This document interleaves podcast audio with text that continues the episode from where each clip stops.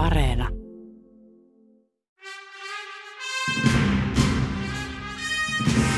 Maailmaan mahtuu paljon hienoja kirjoja ja upeita elokuvia. Mutta monestako hienosta kirjasta on onnistuttu tekemään upea elokuva? Kirja vs. Leffa esittelee teospareja, joissa leffaversiot vetävät vertoja alkuperäisteoksille. Kirja vs. Leffa. Toimittajana Jarmo Laitaneva.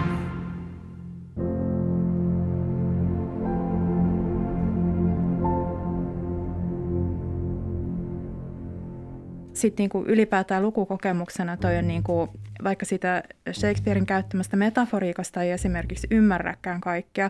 Mä luin sitä vähän niin kuin jotain kertovaa runoa, jossa ne niin kuin rekisterit vaihtelee koko ajan, jossa välillä vitsee ja välillä lyö. Romeon ja ystäviensä sanailu, niin kuin mainitsit, niin on kyllä aika härskiä hetkittäin ja tota, vitsiä väännetään. Kyllä. Joo, siellä oli tota, mun mielestä kiehtovana yksityiskohtana oli, oli semmoinen tota, Jetsien ympärillä riipuskeleva Anybody's niminen tota, hahmo, joka, joka oli niin kuin pojaksi, pojaksi pukeutunut, mutta sosiaalisesti hänet identifioitiin tytöksi. Ilmeisesti siellä tapahtui joku jengikuolema myös kuvausten aikaan siellä kulmilla, että tämmöinen niin kuin vahva autenttisuus leijailee kyllä tässä. Jossa niin. tota, uhitellaan, uhataan väkivallalla toisen suun miehiä ja uhataan raiskata kaikki naiset. Eli siinä se niin kuin raiskauksen teema on siinä näytelmässä jatkuvasti läsnä ja se on myös kirjoitettuna siihen eri myyttien kautta, jotka se myös mainitsee. Mun mielestä kyllä niin kuin taideopiskeluun, taideopiskeluun kuuluu ja taiteen tarkastelun kuuluu kriittinen keskustelu. Ja siinä. Monetkaan noista klassikoista, mitä, mitä me nykyään luetaan, niin ei ne ole välttämättä helppoja tekstejä tai, tai niin kuin moraalisesti ongelma. Enemmän varmaan on kyse siitä, että miten miten siitä asiasta niin keskustellaan, millaisia pointteja nostetaan esiin. He niin kuin toimii siinä olosuhteiden puitteissa, missä he ovat. Esimerkiksi Julia vastustaa isänsä ja patriarkaattia, Kyllä. toki menemällä naimisiin Roomeon kanssa, mutta se oli se, mitä silloin tehtiin.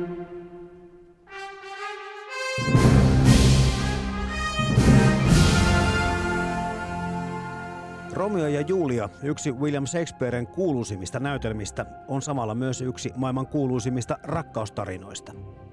Tarkkaa valmistumisaikaa tragedian synnylle ei tiedetä, mutta sen arvellaan valmistuneen joskus 1590-luvun alkupuolella. Romeo ja Julia on myös erittäin versioitu näytelmä. Oopperaa, balettia, näytelmiä ja elokuvia riittää – Menestysmusikaali West Side Story vuodelta 1961 on yksi näytelmän kuuluisimmista sovituksista. Myös Bas Luhrmannin versio nimeltään William Shakespearen Romeo ja Julia on nykykatsojille melko tuttu sovitus. Kanssani William Shakespearen ja Bas Luhrmannin Romeosta ja Juliasta sekä Broadway-musikaali West Side Storysta keskustelevat kriitikko Maria Ylikangas ja Turusta ohjelmaan osallistuva toimittajakirjoittaja Heidi Horila. Tämä on Kirja vs. Leffa, ohjelma tarinoiden, myös traagisten rakkaustarinoiden ystäville.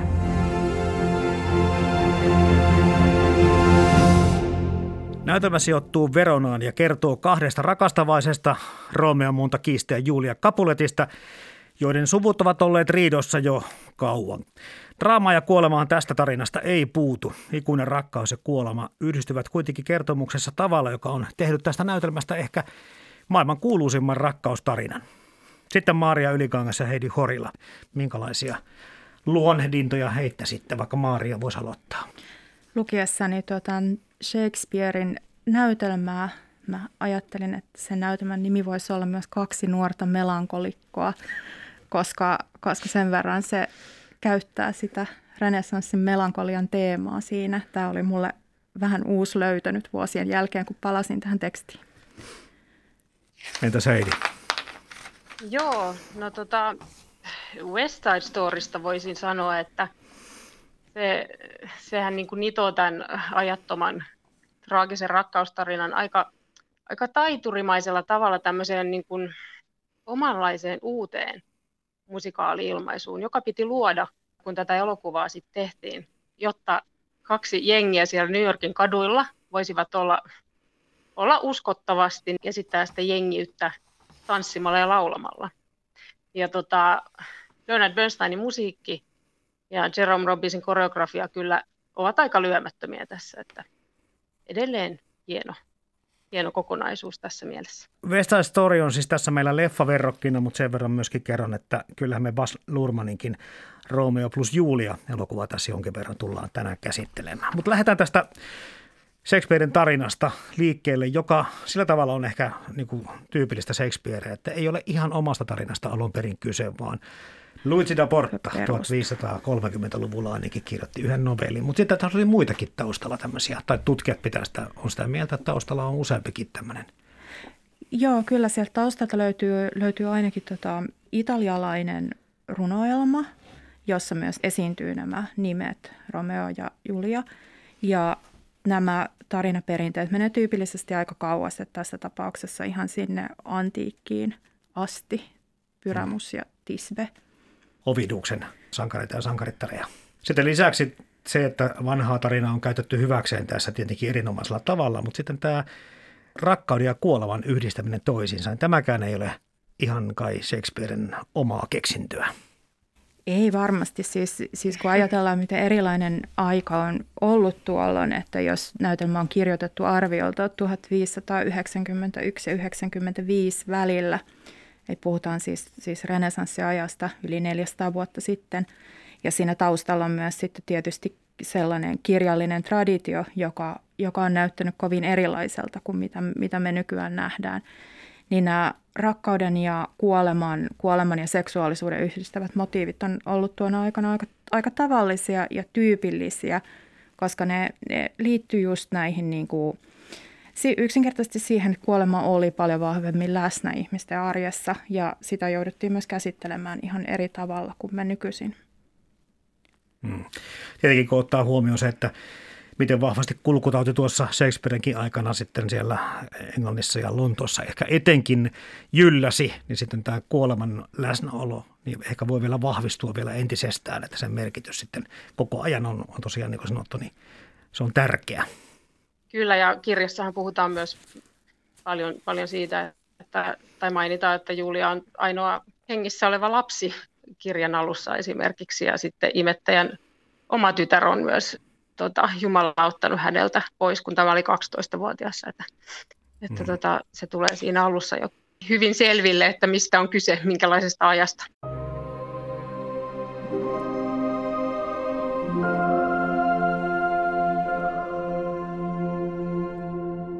Se kuolemahan näkyy alusta asti tavallaan siinä, että miten nämä henkilöhahmot esitellään. Että, että tuota, mä mietin tätä esimerkiksi Romeon melankolisuutta, millä tavalla, millä tavalla hänen läheisensä kuvailee häntä, että hän lisää aamukastetta kyynelillään, paisuttaa pilvet huokauksillaan ja, ja hänen isänsä muistaakseni sanoi, että hän on kuin kateen madon syömä kukka umppu.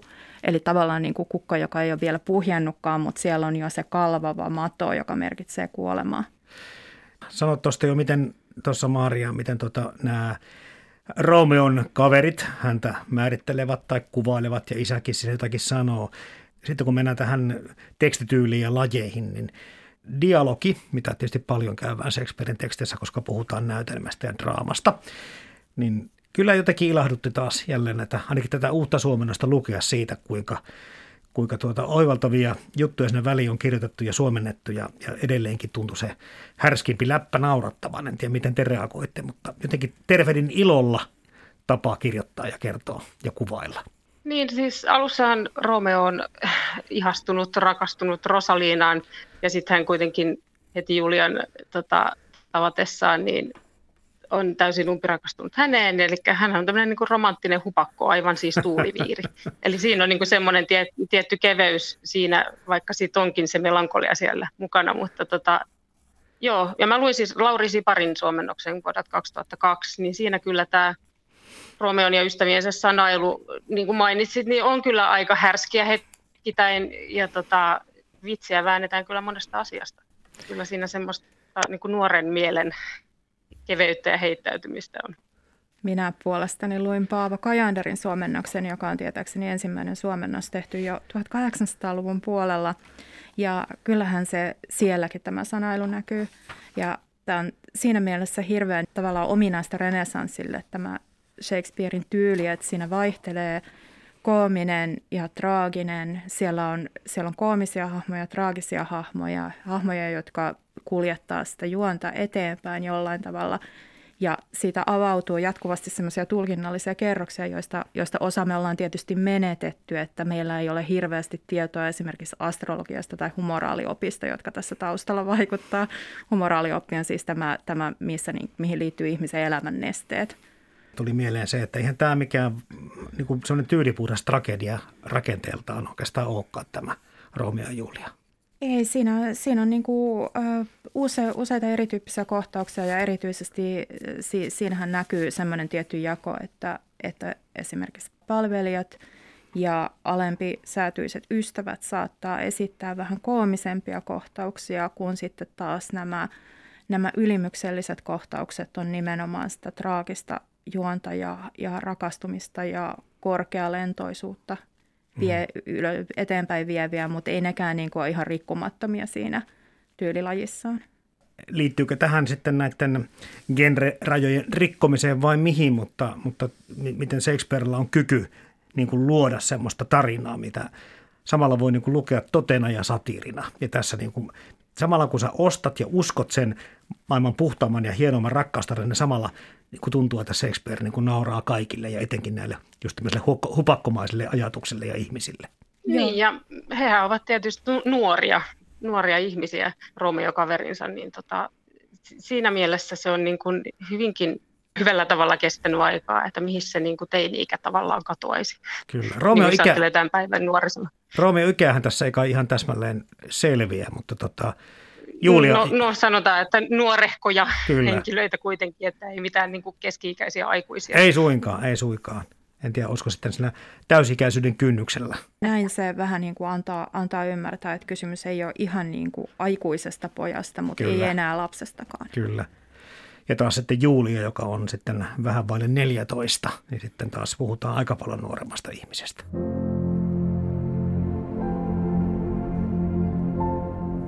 vaikka tietysti pääasiassa näitä nähdään elokuvissa tai teatterilavalla etenkin, niin, niin tällä ei lukuromaanina. Niin kohtuullisen hyvin nämä toimii edelleenkin, mutta mitä, miten nykylukija mahtaa tänne sitten tämmöiseen tekstiin suhtautua? Miten te tällä kierroksella?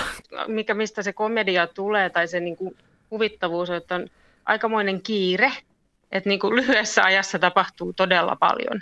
Niin sehän on niin kuin nykyihmisestä varmaan aika erikoista, että siinä kuollaan ja kositaan ja mennään naimisiin ja, ja tota, näin, että, ja myöskin se, että Tybalt on juuri kuollut ja Merkutio, niin sitten kuitenkin hirveällä kiireellä järjestetään taas niin kuin häitä Julialle ja Parisille, että et, et se, se tuntuu ehkä niin kuin huvittavalta tänä päivänä, mutta sitten siellä on kuitenkin ne niin kuin ajattomat ikiaikaiset teemat, mitkä on ihan tänä päivänäkin tuota meillä täällä joka paikassa, että tarkoitan näillä ajankohtaisilla teemoilla siis just tätä niin kuin ennakkoluuloisuutta niin kuin vastapuolta kohtaan tai oletettua vihollista kohtaan. Yksi semmoinen hirveän ajankohtainen teema on kanssa se, että tämän pääparin suhde siihen koko tilanteeseen, että he on, he on tavallaan he on semmoisessa asemassa, että heillä on loppujen lopuksi aika vähän valtaa päättää omista menemisistä ja tekemisistään, varsinkin Julialla.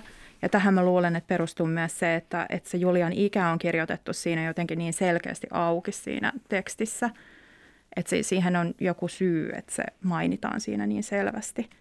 Ja sitten niin ylipäätään lukukokemuksena toi on niin kuin, vaikka sitä Shakespearein käyttämästä metaforiikasta ei esimerkiksi ymmärräkään kaikkea, niin silti se on niin kuin, mä luin sitä vähän niin kuin jotain kertovaa runoa, jossa ne niin kuin rekisterit vaihtelee koko ajan, jossa välillä vitsejä ja välillä lyyrisiä kohtia.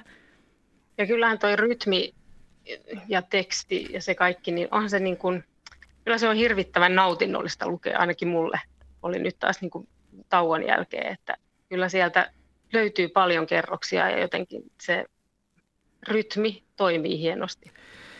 Itsellä se muistikuva, nyt ollaan kaikki luettu siis eri suomennosta, kun itse luin tätä uusinta, että ihan samalla tavalla en innostunut silloin tästä nimenomaan Romeosta ja Juliasta ensi lukemalla tai ensi puraisulla. Mutta sitten kun tässä tätä uusinta lueskelin, niin jotenkin se taas se kieli ja se suomennos tuntui taas sitten paljon raikkaammalta ja sellaiselta, että se niin kutsui myöskin lukemaan. Että se ei ollut pelkästään sitä, että haluan sivistyä ja haluan kokea tämän uudestaan, vaan se, että se teksti oli mun mielestä jotenkin nautittavampaa nyt. Tuon takia on ihanaa, että noita teoksia ö, suomennetaan uudelleen, koska sillä on aika iso merkitys, että esimerkiksi tota, Kajanderin suomennosta niin en välttämättä välittömästi ketään suosittelisi lukemaan, ellei sitten niin kuin... On sitä tentettykin. niin, jos ei ole niin kuin erityisen kiintynyt vaikka vanhaan runokieleen, koska siis se on oikeasti jo tosi vanha se mm. ja vanhan poetiikan pohjalta tehty. Ja sitten itse ajattelisin taas, että toisi parin teksti on kyllä semmoinen, mitä, tai suosittelisin sitä kyllä esimerkiksi lukioikäisille kymppisille luettavaksi, just, jos, jos on sellainen ennakko-oletus, että no Shakespeare on jotain semmoista tosi tunkkasta vanhaa tekstiä, niin kyllä kehottaisi ihan, ja ihan kaikenikäisiä aikuisiakin tarttumaan tuohon. Mä luin tähän alle myöskin, ei pelkästään tätä uusinta Romeo Julia suomennosta, mutta Stephen Greenblattin ja Anthony Holdenin Shakespeare-elämänkertoja tai Shakespeare-elämänkerta-arvailuja, kun herran elämästähän ei kovin paljon kuitenkaan tiedetä ja, ja tota, aina on kiinnostunut tämä mysteeri pikkusen siitä, että miten, miten tämmöinen hyvin vaatimattomalla koulutuksella varustettu kaveri on tämmöisiin töihin kyennyt. Mutta sitten mä tällä kertaa niin jäin miettimään sitä niitä omakohtaisia ajatuksia. Että kyllähän jokainen kirjailija ymmärtääkseni jonkin verran itseään mukaan kirjoittaa ja tässä jäin miettimään sitä, että minkälaisia kokemuksia Shakespeare saattaisi tänne mukaan laittaa. Ja tota, tuosta kiireestä, kun puhuit tuossa Heidi vähän aikaa sitten, että kaikki tapahtuu aikamoisella vauhilla, niin kyllähän sillä Shakespearella omassakin elämässä tuli vähän kiire naimisiin. Kyllä, näin, näin on varmasti monelle tuohon aikaan käynyt. On lisätty pikkasen kuolemaa. Joo, siis on siinä varmasti ollut jotain tunnistettavaa siinä kokemuksessa. Että nyt, nyt se tuntuu, tuntuu jopa hieman koomiselta se kiire. En väitä, että jos se silloinkin olisi voinut tuntua, mutta ehkä se ei ole samalla tavalla tunnistettavaa enää, että, että meillä on meitä on tuota ehkäisyllä siunattu, niin ei tarvitse, tarvitse tämmöistä hätää vetää tässä. Mutta sitten on myöskin arvettu sitä jotkut tutkijat, että kun sitten Rutto tosiaan teki tuhoja ja tappoi niin paljon porukkaa sitten ja nopeasti tuli kuolemia, että ikään kuin jos meinasi päästä naimisiin tai tehdä asioita, niin sitten piti toimia tuohon aikaan keskiajalla aika äkkiä, että sen sai järjestymään.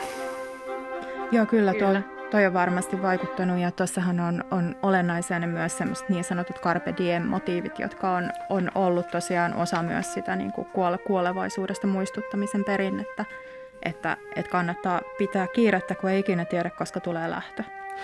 Siirrytään hei pikkuhiljaa Maria Ylikangas ja Heidi Horilla tuohon West Side Story elokuvaan, joka siis itsekään on tietysti itsenäinen oma teoksensa, mutta perustuu kumminkin musikaaliin.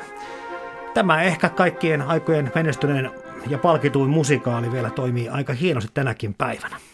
Joo, kyllähän se toimii. Tota, ja nimenomaan se on kiinnostavaa, että se ilmaisu on tosiaan pitänyt oikeastaan vähän niin kuin luoda tätä elokuvaa varten. Kun ajatellaan perinteisempää niin kuin studiomusikaalia, niin on ollut dialogia ja sitten on ollut musiikkinumeroa ja dialogia ja musiikkinumeroa. Toki tässäkin elokuvassa näin on, mutta tässä ne siirtymät on vähän toisen tyyppisiä. Että dialogilla on kyllä aika paljon ehkä pienempi merkitys tässä elokuvassa. Että tässä on näitä musikaalinumeroita on todella paljon. Ne on todella äh, hiottu viimeiseen asti. Ja myöskin se, että nämä näyttelijät näissä jengeissä, niin monihan niistä oli sitten jo tuosta Broadway-musikaalista, joka 57 Jerome Robbins ohjasi osa heistä on myös tässä elokuvassa mukana. Mm. Eikö tämä elokuva on ollut siis sama Jeremy Robbins myöskin, eli hän sekä tämän musikaalin Kyllä. että tämän elokuvan ohjasi?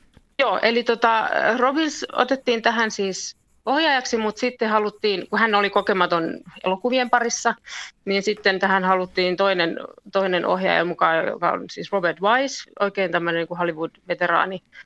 Ja tota, hän on niin kuin vastannut tästä dialogiohjauksesta ja sitten Robbins tanssista, tanssikohtauksista. Jerome Robbins hän sai siis lopulta potkut, koska hän hioi niin kauan näitä koreografioita esimerkiksi. Mutta sai sitten tota, yhteisen ohjausoskarin Oscarin kuitenkin, mutta tässä on siis todella, todella tota lahjakkaat tekijät mukana ja, ja Leonard Bernsteinin musiikki on tietysti niin kuin, no tämä on kyllä hänen niin kuin päätyönsä, voisi oikeastaan sanoa. Ja sitten yksi kiinnostava juttu on, että hän halusi siis äh, levyttää tämän, tämän soundtrackin tai scoren operalauleen kanssa ja siitä on tehty dokumentti, se on 85 vuodelta muistaakseni. Kirite Kanava ja Jose Carreras siinä Mariana ja Tonina. Ja tota, se on se on äärimmäisen kiinnostavaa seurattavaa, jos on kiinnostunut musikaalimusiikin teosta. Nuo biisithän on aika hankalia ja siinä on niin kuin, tahtilajit vaihtelee hyvin paljon niin kuin sekä tanssittavia että laulettavia, niin hankalia, niin, tai siis sekä hankalia laulettavaksi että tanssittavaksi.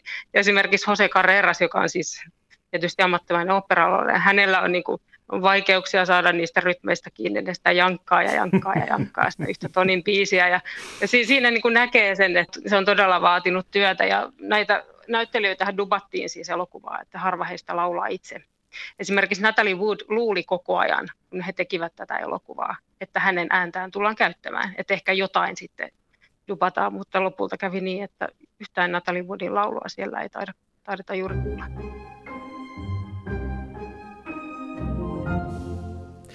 Ja kaikki nämä siirtymät, mitä on tehty sieltä Shakespearein kirjoittamasta Veronasta tähän 1960 vai tästä 50-luvun loppua, mitä tämä musikaalin ajankohta sitten meille esittää, on nykyaikaistettu, niin toimii kyllä aika hienosti, vaikka nämä vihottelevat suvut on vaihdettu näihin kahteen nuorisojengiin ja niin kuin oivallukset, siirrot tähän nykyaikaan, niin nämä on ihan loistavasti kyllä keksittyjä. Joo, niin, niin on, että se on tota, toimii tosi hyvin siirrettynä ja sieltä oli hauskaa, kun just oli lukenut tuon näytelmän ja sitten katsoin elokuvaa, niin hauska myös pongailla niitä erityyppisiä siirtymiä, joissa tavallaan sitä tekstiä on jollain tavalla muunneltu, että esimerkiksi tämä niin kuin tähdet ja pimeys on siinä vähän erityyppisessä roolissa kuin näytelmässä, mutta ne silti liittyy siihen rakkaustarinaan esimerkiksi niissä laululyriikoissa, vaikka tässä Tonight-laulussa.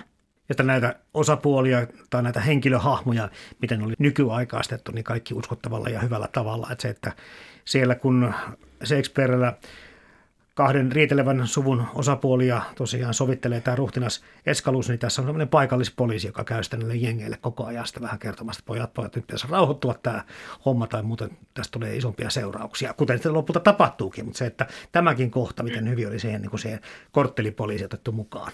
Ja tässä elokuvassa sitten taas vanhem, vanhemmat on kokonaan jätetty pois, että heitä Joo. ei ole niin kuin olemassa, että heitä kyllä mainitaan, mutta, mutta aikuisia vanhempaa sukupolvea edustaa just poliisi ja sitten on Doc, joka on tota, tämä putiikin pitäjä, kenellä Toni, eli Romeo, on töissä ja missä sitten nämä jengitkin pitää ottaa neuvotella ja näin.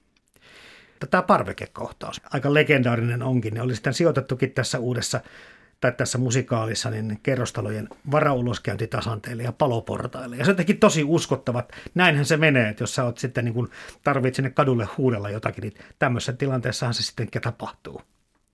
Joo, mm. kyllä. Niin ja itse asiassa korjaus tuohon edelliseen, onhan siellä just tässä kohtauksessa, niin Marian isä kyllä huutelee häntä niin joo, sisälle, joo. mutta, ei mutta paljon ei vanhempia ei sillä tavalla näytetä. Ei, ei. Tuossahan niin kuin tavallaan, tavallaan, jos sitä ajattelee semmoiselta yhteiskunnalliselta kannalta, niin tässä West Side Storyssa, niin ne, ne jengit, jotka siellä riitelee, niin ne on kuitenkin niin kuin yhteiskunnan alemmilla portailla. Ne olivat sitten valkoisia tai puertorikolaisia, kun taas sitten alkuperäisessä näytelmässä tämä sijoittuu selkeästi siihen niin aatelissukujen maailmaan. Kun miettii sitä vihottelevien sukujen toimintaa ja sitä todellakin sitä tihkuvaa vihaa, niin että tappaa pitää toisiaan kohtaan sillä Shakespearen tekstissä, niin miten hyvin sitä aggressiivisuutta, vihaa ja niitä tunteita pystyttiin tällä tanssilla ilmaisemaan. Ne oli ehkä kaikkein hienoimpia hetkiä.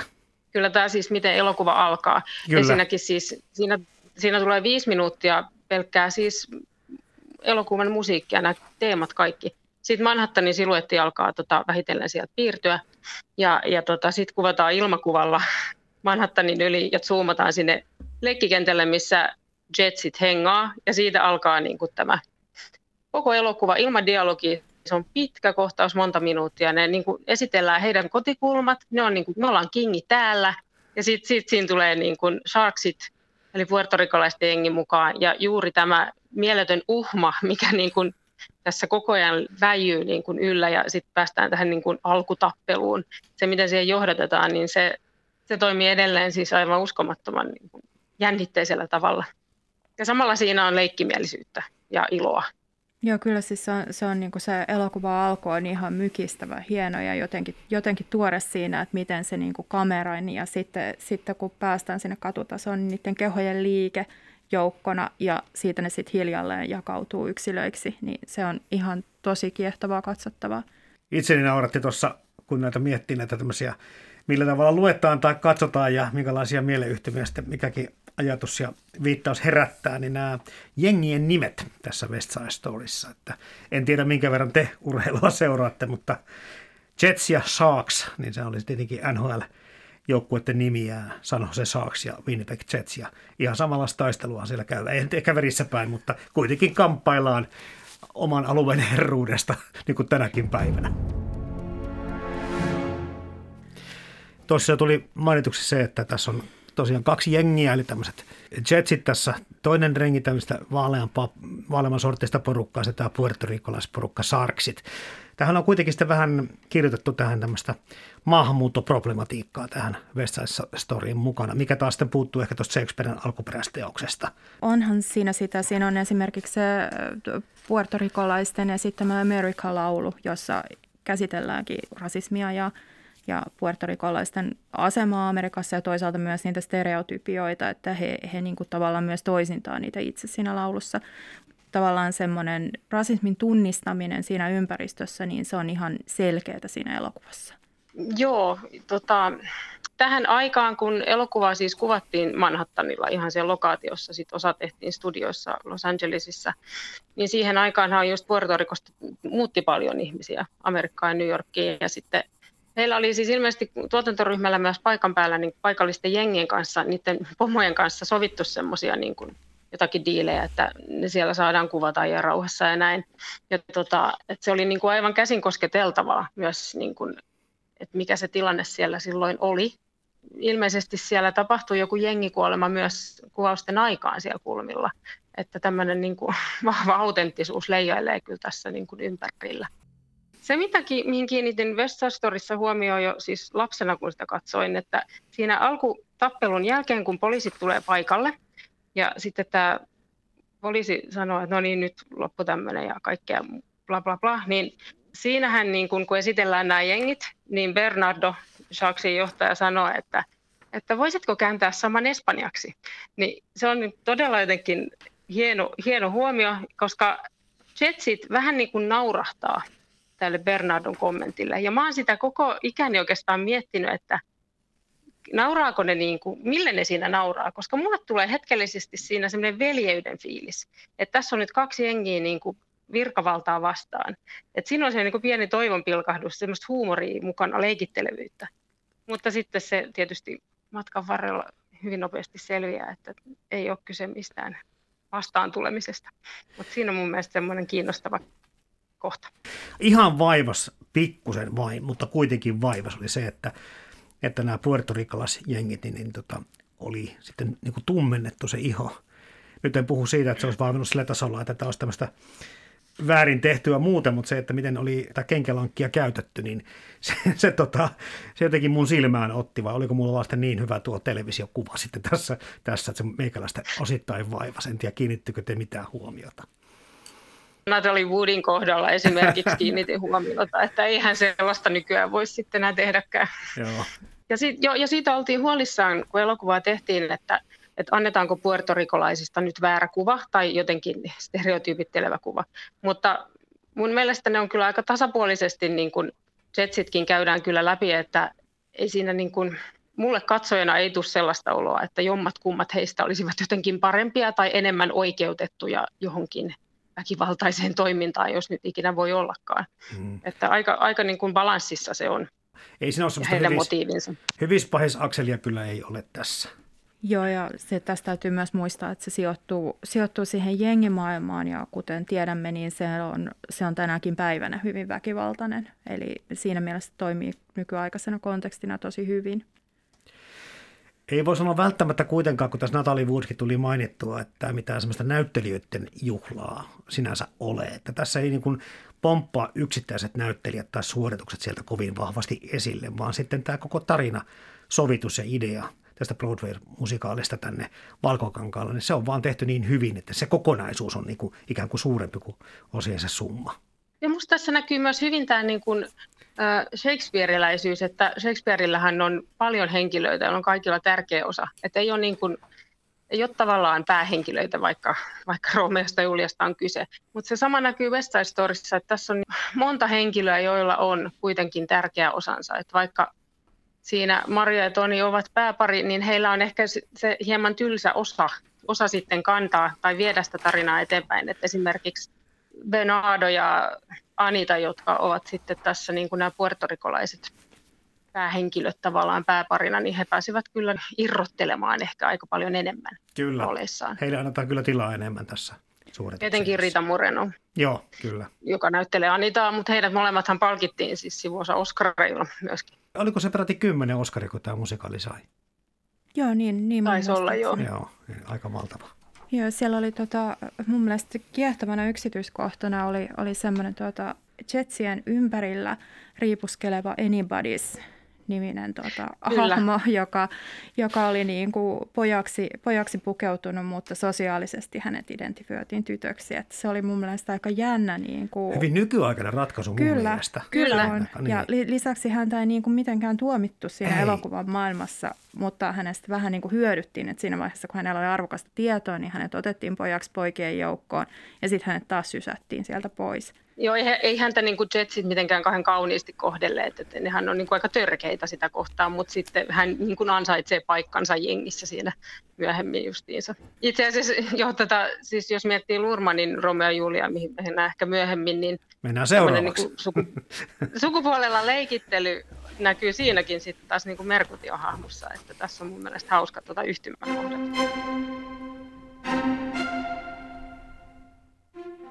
Kanssani William Shakespearen ja Bas Luhrmannin Romeosta ja Juliasta sekä Broadway-musikaali West Side Storysta keskustelevat kriitikko Maria Ylikangas ja Turusta ohjelmaan osallistuva toimittajakirjoittaja Heidi Horila. Nyt sitten Heidi Horila, kun meidät tänne jo sitten johdattelit tähän Lurmanin William Shakespeare Romeo plus Julia elokuvaan, niin mennäänkin seuraavaksi siihen. Ja tämähän on melko tuttu kuitenkin nykykatsojille, jonkin verran tämä suurseta sai ilmestyessään. Hyvin tämmöinen äänekäs ja värikäs ja rönsyilevä ja voisi sanoa vähän röyhkeäkin versio. Ja, ja tota, mukana Quentin Tarantinoa, ehkä näissä tämmöisissä väkivaltakohtauksissa, tai samaa tyyliä ja muuta, mutta mitäs mieltä olette tästä, tästä siirroksesta sitten, kun lähdetään, lähdetään Shakespeareen muuttamaan ensin katujengi kuvaukseksi tuonne New Yorkiin ja sitten tässä sitten vedetään nykyaikaan. Niin kumpaako tässä Luurman on itse asiassa versioinut, tätä West Storya vai Romeo ja Juliaa? Minusta siinä on kyllä molempia mukana. Että ensinnäkin siis jo se, että siinä Lurmanin elokuvassa on niin paljon musiikkia mukana, niin se, sehän jo niin kuin muuttaa sitä, sitä, että se ei ole niin kuin näytelty näytelmäteksti, vaan se musiikki tuo siihen lisää, lisää tasoja ja merkityksiä. Ja, ja tuota, ja sitten se, mikä yhdistää näitä kaikkia kolmea, on semmoinen niin tietyn tyyppinen tricksterihahmon käyttö. Toi e- Anybody's tuli mainittuakin tuossa jo tavallaan semmoisen niin sukupuolta kyseenalaistavana hahmona. Ja sitten taas Shakespeareilla on siinä alkutekstissä esimerkiksi Merkution ö, suhteellisen pitkiä reploja, joista yksi tosi huomattava on tämä Queen Mab, siis kuningatar Mab ja keijukais-kuningatarta käsittelevä – maaginen osuus ja tässä Lurmanin versiossa se on taas sitten, sitten viety bilehuumeisiin tämä niin kuin Queen Mabin metaforiikka, että se on mun mielestä aika hienosti toteutettu siinä. Joo, tämä on tämmöinen aika karnevalistinen trippi tämä Lurmanin versio kyllä. Ö, täytyy sanoa, että musta se oli kuitenkin kestänyt aikaa aika hyvin, että siinä on sellaisia no, hyvin räjähtäviä tehokeinoja elementtejä, mutta sitten toisaalta taas tämä Shakespearein teksti, joka siihen on tuotu sitten niin kuin ihan sellaisenaan, tai enemmän sellaisenaan kuin West Side Storyssa, mikä on tietysti ihan toinen käsikirjoitus, niin tuota, sehän loi semmoisen aika, aika mielettömän, jännittävän kudelman kyllä mielestäni. Ja miettimään, että mikä mua vähän tuossa ehkä vaivas, niin, niin mä en tiedä, tota, oliko tässä sitten tämmöistä niin ysäriluukkia. Väkisinkin tietysti mukana se, että miettii vaikka värimaailmaa tai jotakin asusteita tai muuta. Että ehkä tämmöiset asiat jäi miettimään äh, ulkoisesti, että vähän tuntuu, että katsoi semmoista niin kuin, niin kuin katsookin vanhaa elokuvaa, mikä taas ei vaivannut West kohdalla. Niin, siis mua, mua ei vaivannut se Ysäriluuk tavallaan ollenkaan, koska, koska siis tai alussa mulle tuli vaan semmoinen olo, että voi hyvänä aika, jaksanko mä katsoa tätä, kun siinä toistui kaksi kertaa joku sama juttu. Luurmanilla on välillä tätä ja tämä mua ärsyttää Luurmanissa, että se toistaa saman asian kaksi kertaa ilman mitään muuta hyvää syytä kuin se, että minä varmasti ymmärrän pointin, mm-hmm. että se tuntuu siltä. Mutta sitten kun se elokuva lähti alusta liikkeelle, niin sehän, sehän on aivan upea, varsinkin ne kohtaukset, jossa, jossa Romeo ja Julia on yhdessä, siis DiCaprio ja Claire Danes, akvaarion läpi, hississä, lakanassa, niin ne, ne on aivan mielettömän kauniita. Ehkä se johtuu siitä, että itse ei kauheasti vaivannut tuo isäriys, koska se alkaa olla taas niin isosti, tai on ollut jo niin kuin tavallaan muodissa, että se alkaa näyttää jo vähän sen niin kuin normaaliltakin. Mutta se, mihin kiinnitin huomiota, oli tässä Lurmanin leffassa, että siinähän ollaan kyllä, nuoret miehet on todella paljon ilman paitaa tai paita auki, ja mikä tietysti varmasti sopii niin kuin Kalifornian jengimeininkiin ja aurinko ylipäätään. Sitten taas West Side Storyssa ollaan enimmäkseen kyllä vaatteet päällä, paitsi siinä kohtaa, kun Maria ja Toni viettää yhteisen yön siinä elokuvan niin kuin jo synkemmällä puolella, niin siinä Toni on ilman paitaa vähän aikaa, tai paita auki ainakin niin, että rintalihakset näkyy. Niin sen huomasi taas vähän sen, niin kuin, että oho, että tämä tuntuu aika rohkealta niin kuin siihen aikaan. Niin, tämä painottomuus varmaan selittyy se, että kun sitten on keksitty tämmöinen Verona Beach-niminen paikka, missä tämä, tämä tapahtuman paikka sijaitsee. Se varmaan teki tähän ranta, ranta, rantaelämään kuuluu tämä painottomuus. Kyllä varmasti. Ja sitten ehkä myös se, että, että se tapa, millä Lurman käsittelee kehoa, niin se jonkun verran poikkeaa sitten tuosta ainakin West Side Storysta, koska se erityisesti Merkutian hahmossa tulee – jotenkin niin avoimesti ilmi, kun siinä kerronnan alkupuolen keskiössä on ne juhlat, joissa hän sitten esiintyy dragissa niin kuin huulisynkkaa myöten, niin se on jotenkin niin kuin se Merkution funktio siinä tarinassa on aikamoinen. On ja se on myös sitten Lurmanin jotenkin myöhemmin varsinkin semmoinen ehkä tavaramerkki, että hän on semmoista hyödyntänyt tai samantyyppistä semmoista niin kuin karnevallistista kuvastoa.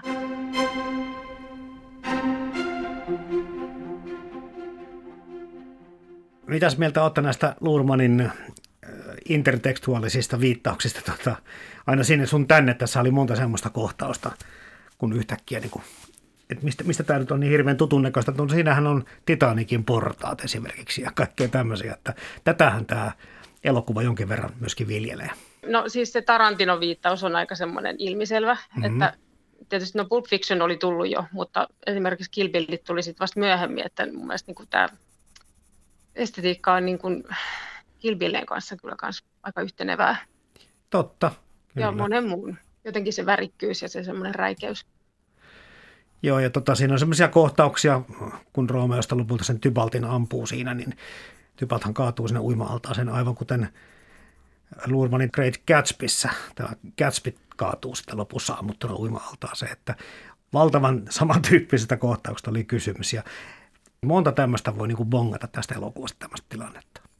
Joo, joo, kyllä. Ja ehkä tuo myös liittyy aika luontevasti siihen niin kuin Shakespearein tapaan kirjoittaa, että, että ehkä siinä on tavallaan niin kuin renessanssilla ja postmodernismilla on siinä mielessä samanlainen tapa rakentaa sitä ympäristöä, että siellä sisältyy paljon viittauksia, joita katsoja ei välttämättä edes tunnista kaikkia, eikä se ehkä ole kaikkein olennaisinta, mutta sitä kuitenkin on, sitä niin kuin merkitystä on pakattu tilaan hirveästi.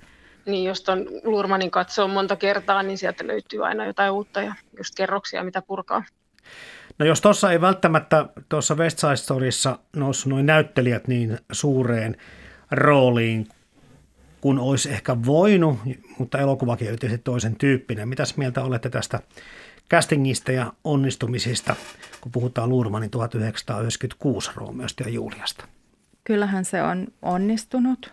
Pääpari tekee siinä loistavaa työtä nuorina näyttelijöinä ja siis muutenkin se on minusta, kun minusta niin kuin kaikkiaan se casting on, on hyvin vahva ja siihen vaikuttaa toki myös se, että miten, miten nämä hahmot on puvustettu ja meikattu, että se luo tosi vahvasti myös heitä, heitä niin kuin henkilöhahmoina.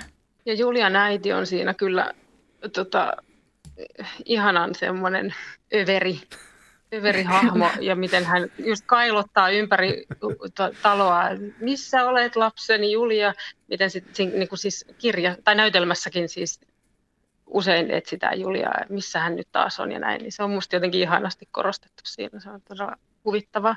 Mutta ö, oikeastaan Storyn casting vielä sen verran, että vaikka päänäyttelijät ei niin suurta vaikutusta, niin mä oon noista jengeistä, heidän näyttelijöistään sitä mieltä, että he on niin äärimmäisen uskottavia. Ja, ja ilmeisesti tuotantoporukalla oli vaikeuksia pitää näitä jengejä siellä niin kuin kuvauksissa kurissa, että hehän oli semmoisia niin nuoria ja vallattomia, että, että tota, siinä on niin kuin, mä ainakin uskon, uskon, että kun katson sitä elokuvaa, että he voisivat olla sieltä jostakin 60-luvun. Ehdottomasti uskottavia, aduilta. mutta ehkä se just liittyy siihen, että tuossa niin Natalie Wood oli oikeastaan ainut sitten tämmöinen niin niminäyttelijä tässä porukassa, että sitten mm. muut oli vähän tuntemattomampia, mutta erittäin hyvin kyllä suorittivat. Kyllä, ja häntäkin päänäyttelijöitä hän kästettiin pitkään, että siinä oli semmoista, semmoista sinne ja tänne jahkausta monen mm.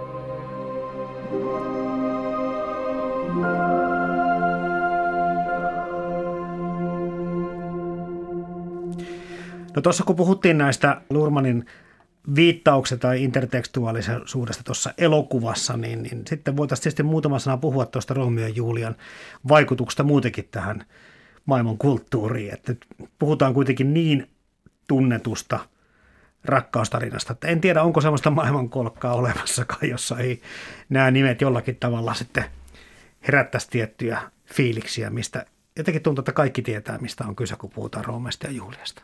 Kyllä varmasti, ja asiaan vaikuttaa toki sekin, että, että niin kuin, niitähän käytetään tuotteiden niminä esimerkiksi. Mm-hmm. Että kyllä se niin kuin, joku mielikuva siitä syntyy, ja varmasti osansa on myös sillä, että siinä vaiheessa, kun tätä tarinaa äh, näytelmäksi tehtiin silloin 1500-luvun lopussa, niin, niin sen tarinan peruselementit oli kerrottu jo moneen kertaan muissa yhteyksissä ja näin on tietysti jatkunut myöhemminkin.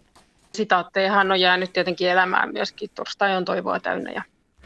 No Shakespeare varmasti uudisti muutenkin, vaikka yhdisteli eh, vanhoja tarinoita ja runoilmia ja novelleja, mitä nämä onkaan nimeltään sitten, mutta sitten uudisti tätä kerrontaa, kun puhutaan siitä rakenteesta ja hahmoista ja, ja huumorista ja kaikkea muuta, mutta näiden niin kuin vaikutuksia, kun nykypäivään miettii. Valtavasti tehty elokuvia, musikaaleja, näytelmiä. Romeo ja Julia balletit ympäri maailmaa on, on aina tuntuu, että ne on niin kuin suosituimmasta päästä. Operoita. Itselle tulee mieleen tämmöinen ilmiselvä kuin tämä Astrid Lindgrenin Ronja Ryöväritytär, missä on ihan samanlainen asetelma. Kaksi toisiaan inhoavaa sukua ja sitten näiden sukujen ainoat lapset sitten sattuvat ihastumaan tai rakastumaan keskenään. Tämähän on todella tämmöinen Romeo ja Julia seikkailu tämä Ronja Röverin tytär esimerkiksi. Kyllä, ja ehkä se on sit just, että se on niin tuttu se tarina, että nyt kun oikein pitää miettiä, niin tota, me ollaan niin sisään kasvettu siihen, että sitä ei välttämättä enää huomaakaan, että missä kaikkialla se vaikuttaa. Toki on nämä tietyt teokset, mitkä voi suoraan nimetä. Niin, ilmeisimpien lisäksi, niin tota, tuossa jo vähän Titanicista puhunkin, että Jackin ja Rosin tarina on semmoinen vähän tämmöinen nykyaikaisempi Romeo Julia tyyppinen tarina ja jonkin verran yhtäläisyyksiä löytyy. Joo, kyllä varmaan jo siinä Titanikissa sitten kyllä ehkä se on vähän harmittavaista, että se työväenluokkainen mies sieltä näyttää sillä ylhäiselle naiselle, että minkälaista se kunnon elämä on. Että siinä on vähän mun mielestä semmoinen tunkkainen se asetelma. Mutta vaikutteet ehkä kuitenkin näkyy. Tai sitten tämä Stefani Mayerin Twilight, rakkaustarina vampyyrisaaga, mitä on, niin siinäkin on sanottu, että ehkä aika vahvastikin Romeo ja Julia asetelma siellä taustalla kummittelee. Siinä on just se, että koska Romeo ja Julian perusasetelmassa on tavallaan se, niin kuin, äh, mitenkä sen nyt sanoisi, se ei voi sanoa epäsäätyinen rakkaus, koska alkuperäisessä he on samaa säätyä keskenään, mutta, mutta niin kuin kielletty rakkaus, semmoinen, joka yrittää rajoja, että siinä on tavallaan se niin kuin rakastuminen ja transgressio niin kuin Twilightissa nyt sitten ihmisen ja vampyyrin välillä. Se on varmaan se tarinan peruselementti, joka toistuu eri muodoissa ihan, ihan järisyttävässä määrässä taideteoksia.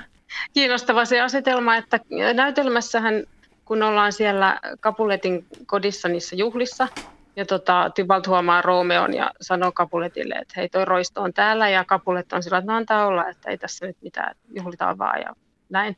Eli tota, hän ei lähde niin kuin siinä kohtaa sitä, sitä tilannetta ajamaan, ja tässähän näiden kahden suvun välinen konflikti, kuka muistaa edes kukaan, että mistä se on sitten tämä riita lähtenyt, Niin sitten jos ajattelee West Side Storya, missä niin kun näytetään nämä osattomat jengit siellä, tai Jetsin jengi siellä New Yorkin kaduilla, että tämä on niin kuin kaikki, mitä meillä on. Meillä ei ole niin kuin muuta perhettä, eikä meillä ole mitään.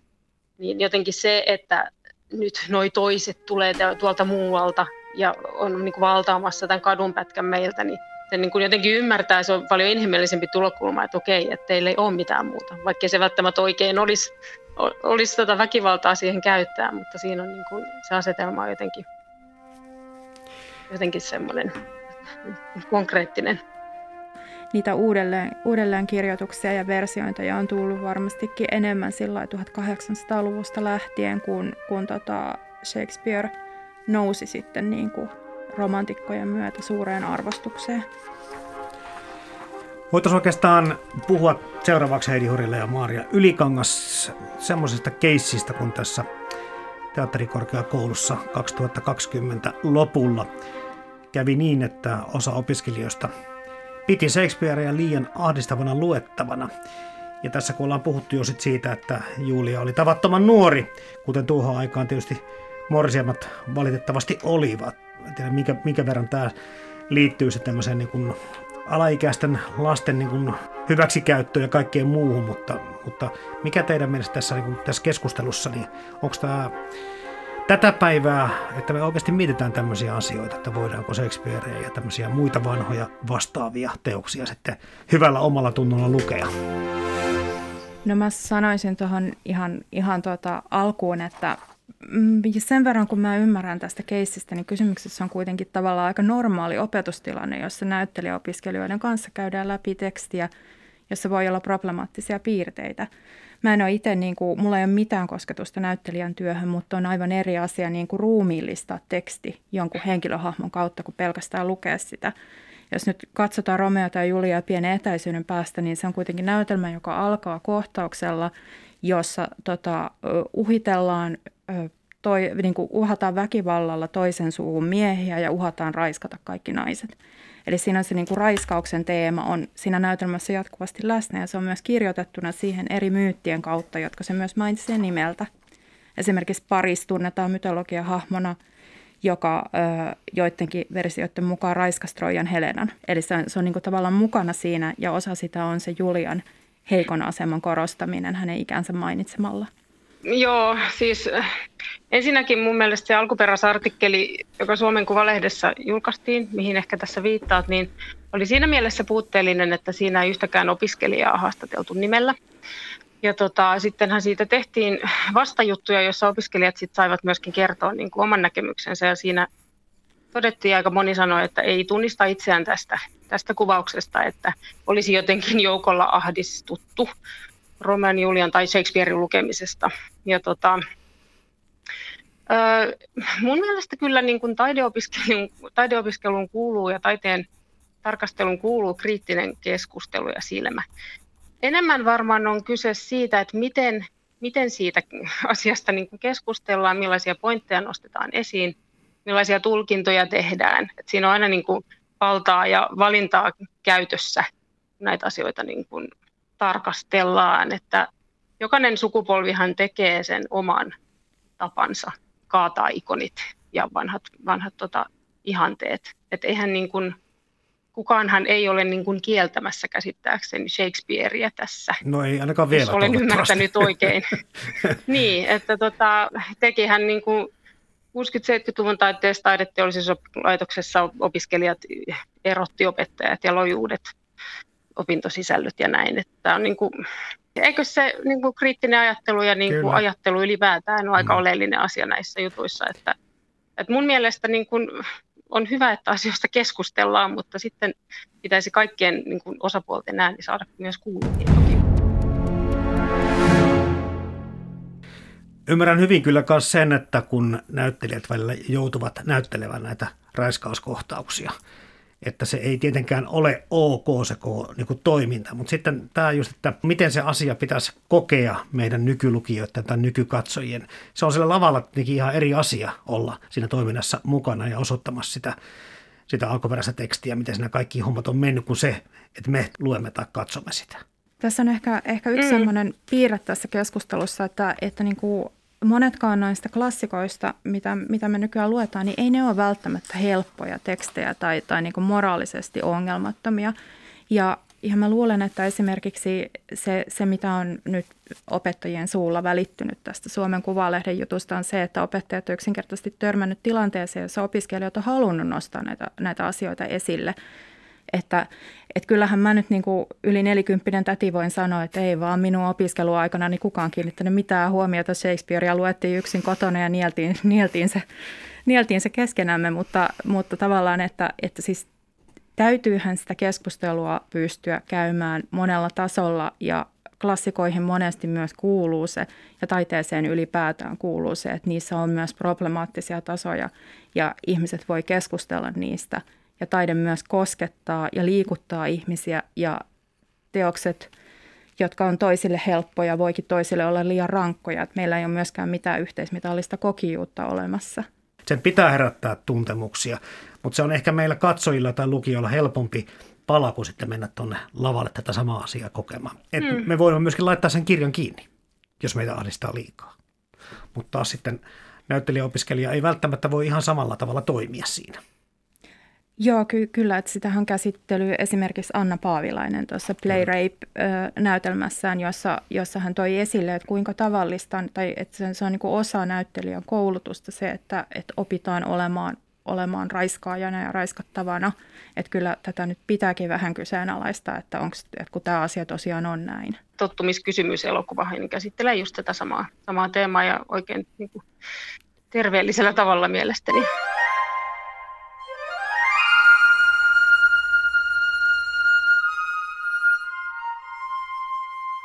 Tämä kriittinen keskustelu, mikä näiden aiheiden ympärillä käydään, niin on, on totta kai tärkeää ja tervetullutta. Mutta onko vaarana, että sitten joidenkin kirjojen tai kirjailijoiden teosten kohdalla käy niin, että ehkä jollakin tavalla sitten jo kyseenalaistaa niin paljon, että se asema, minkä se on saavuttanut, niin saattaa luiskahtaa, hävitä. No, mä en usko, että Shakespearein kohdalla esimerkiksi käy ihan helposti näin, mutta en tietenkään voi voisi sanoa, kun en päätä teatterikorkeakoulun opintosisällöistä. Mutta tota, ehkä niin kuin, ähm, jos ajattelee niin kuin tekstien tulkintaa laajemmin, niin, niin, niin kaikkeahan voi lukea niin kuin monella tavalla. Jos ajatellaan vaikka Romeo ja Juliaa, niin, tai Shakespearein naisia ylipäätään, niin tuohon aikaan, kun naisella ei ollut äänioikeutta tai ylhäisellä naisella ei ollut oikeutta käydä töissä ja näin, niin, niin naiset niin kuin toimi siinä kontekstissa sillä tavalla, kun pystyivät. Eli onhan Shakespeareilläkin niin kuin aloitteellisia ja ovelia ja fiksuja ja taitavia naisia. He niin kuin toimii siinä olosuhteiden puitteissa, missä he ovat. Esimerkiksi Julia vastustaa isänsä ja patriarkaattia, Kyllä. toki menemällä naimisiin Roomeon kanssa, mutta se oli se, mitä silloin tehtiin, niin kuin ollaan aikaisemmin tässä mainittu. Mm-hmm. Et ei, se ole niin kuin, ei se ole ihan noin yksi selitteistä. Ja, ja sitten taas vaikka miten niin kuin miessukupuolta Roomessa Juliassa käsitellään, niin kun tota Julia itkee sitä, että nyt Roomeo meni sitten tappamaan Tybaltiin ja voi voi, niin, niin imettäjä sanoi, että sellaisia ovat kaikki miehet. että on sekin aika kova niin kuin stereotyypittely, että näin se menee, että miehet tappaa. Että on siellä niin kuin aika monipuolista se käsittely, jos sieltä haluaa niin kuin lukea eri tavoilla niitä asioita.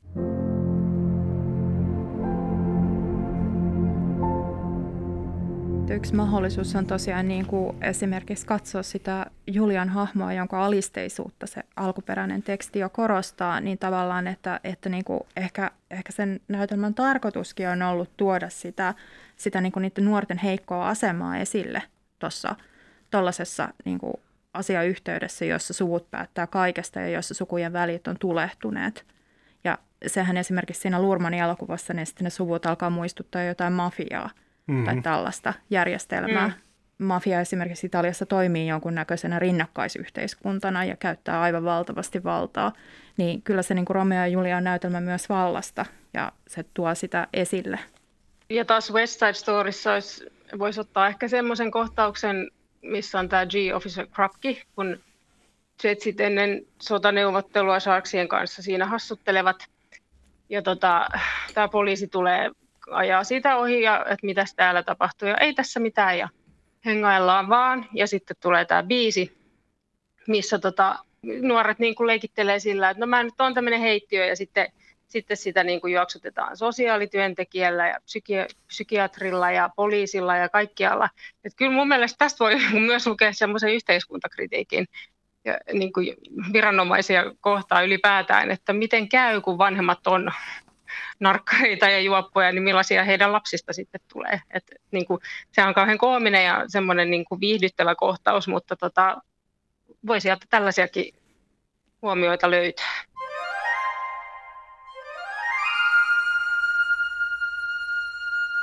Nyt on puhuttu jo lähes tunti Heidi Horilla ja Maria Ylikangas Romeosta ja Juliasta ja West Side ja vähän tästä Bas Laurmanin leffastakin.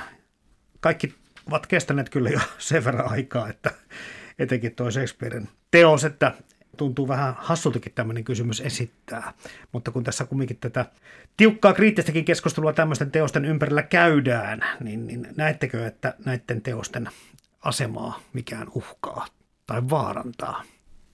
Minusta se ei ole kyllä oikeastaan näköpiirissä, että, että niin kuin nyt näihin, näihin niin kuin uusimpaan keskusteluaaltoihin, mitä klassikoista käydään, niin liitetään usein semmoinen kauhu, että eikö, eikö mitään saa lukea, kun aikaisemmin on ollut tätä, eikö mitään saa enää sanoa, niin ei se niin kuin, siitä ei ole kysymys, että, että yksi syy siihen, että ihmiset keskustelee näistä on nimenomaan se, että ihmiset välittää näistä. Aika lailla samoilla linjoilla olen kyllä, että en, en usko, että nämä nyt ihan tästä mihinkään ovat katoamassa. Maailmaan mahtuu paljon hienoja kirjoja ja upeita elokuvia. Mutta monestako hienosta kirjasta on onnistuttu tekemään upea elokuva? Kirja vs. Leffa esittelee teospareja, joissa leffaversiot vetävät vertoja alkuperäisteoksille. Kirja vs. Leffa. Toimittajana Jarmo Laitaneva.